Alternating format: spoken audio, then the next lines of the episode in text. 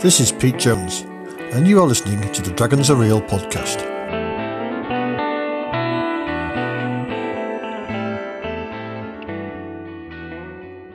Episode two, Dungeons and Dragons Holmes Edition. So as I said last episode, the original Dungeons and Dragons was released in nineteen seventy-four, and at this time Gary Gygax was preparing his new set of rules, Advanced Dungeons and Dragons, which he had written out as rough notes.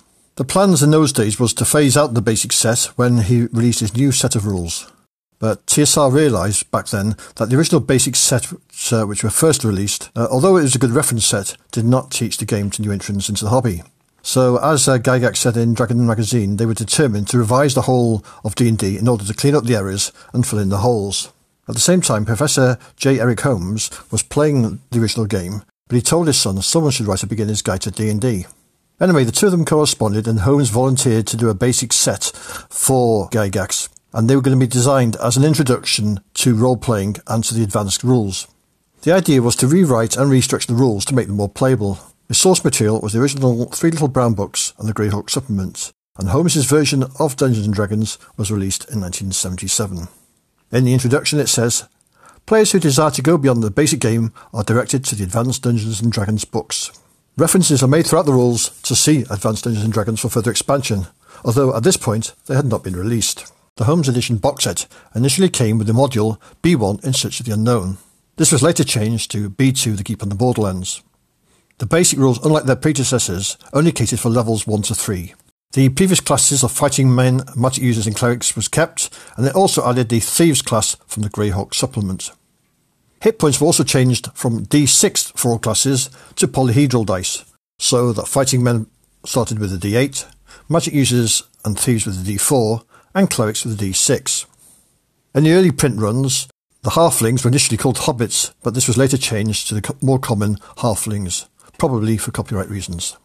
There was also a slight change to alignment, now with lawful, good or evil, neutral or chaotic good or evil from the previous lawful, neutral or chaotic.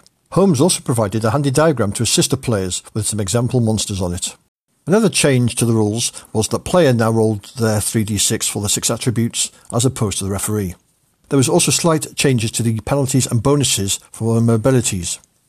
And another big change was dexterity was now used for initiative with highest dex going first. This is probably Holmes' idea and was based on his wargaming background. Holmes also tidied up the tables to make them more readable. Also added for the first time was the option to alter rolled ability scores, and this was done by either reducing the strength, intelligence and wisdom by two or four points depending on class, and increasing the prime requisite by one. However, dexterity, charisma and constitution could never be lowered. Additional spells from Greyhawk were used. There were only three levels of spells to coincide with the three levels of character development. By far the biggest change to this edition was combat. It had now moved away from chainmail, which was no longer a requirement, and they described how combat worked in quite some detail, which was a big omission from the previous Three Little Brown Books. There was no change to damage, which was still D six based, although variable damage was included in the Greyhawk supplement. It didn't transpose to this edition. However, when they replaced the Searches of the Unknown module with Keeping the Borderlands, this contained a chart which had variable weapon damage on it. The rules also added an option for the defending player to use parry. If a parry was declared, this would subtract two from the attacker's roll, but the defender would lose their next attack. Another strange one in the rules, which must have come from Holmes because it's not in the original rules, is to do with daggers.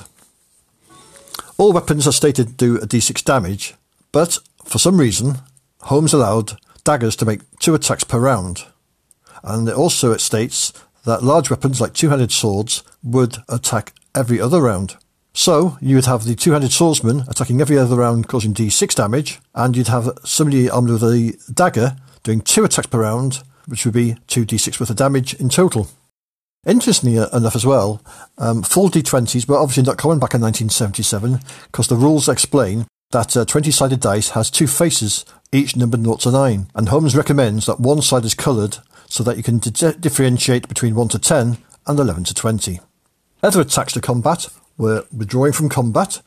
This allowed the opponent to have a free strike, the option of surrendering, and advancing pursuing when you killed an opponent. The bestiary is very much similar to the original rules, and a lot of monsters in this book were far too hard for first and third level characters to fight, but Holmes said you can't have a book called Dungeons and Dragons with no dragons in it. There were several other additions to the rules. Uh, the rules for movement was changed from inches to feet. Uh, rules for traps were added, the use of light in dungeons, and surprise. Another strange addition is the Wandering Monsters table, which is situated at the back of the book. This has many monsters listed in the table, however, you cannot find a description of them anywhere within the rules. There is also an example dungeon included at the back, the Dungeon of Zenopus, an abandoned dungeon from a mad wizard. This consisted of long corridors and big rooms. For example, there was one room which is one hundred twenty foot long by one hundred foot wide with three goblins in it. Add to that the use of light and uh, you could have some problems for your characters there. It's a good introduction to dungeon delving for beginners and showcasing different monsters, traps, puzzles and treasures and what you could do. So in conclusion, there were three editions of Holmes' basic rules and each edition had three print runs, so that's nine printings in total. There were some minor changes in the printings. For example, as I mentioned earlier, hobbits in the first edition were changed to halfling in third edition. The Wandering Monster table was also drastically changed in third edition uh, because of the reason stated earlier, is that a lot of the monsters in the first edition table were not included in the monsters section. I'll also include in the show notes some more examples of changes between the different print editions. So, Holmes' edition is a trip in nostalgia. Is it uh, the, the rules to get to play Dungeons and Dragons? Probably not. I think you're better off waiting for later versions.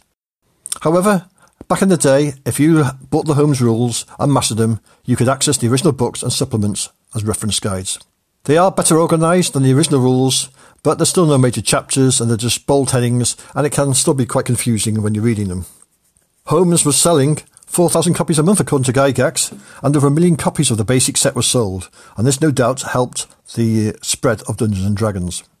There are very few differences between this and the original rules and similar mechanics, but they are more readable and they are better organised. Unfortunately, T S R has not made available the original Holmes rules in P D F, unlike they did with the Three Little Brown Books. So my alternatives would be to get the Blue Holme Prentice, which is the covers levels one to three. That is four pounds thirty in paperback form.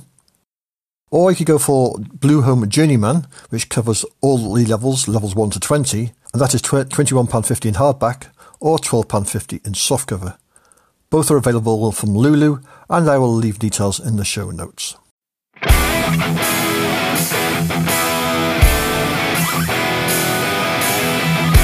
You've been listening to the Dragons Are Real podcast.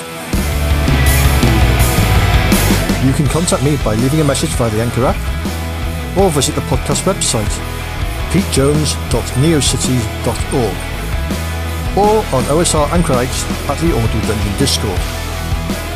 Thanks for listening. The opening music is Siesta by Jazar. The closing music is Controlled Distress by BizBuzz Studio.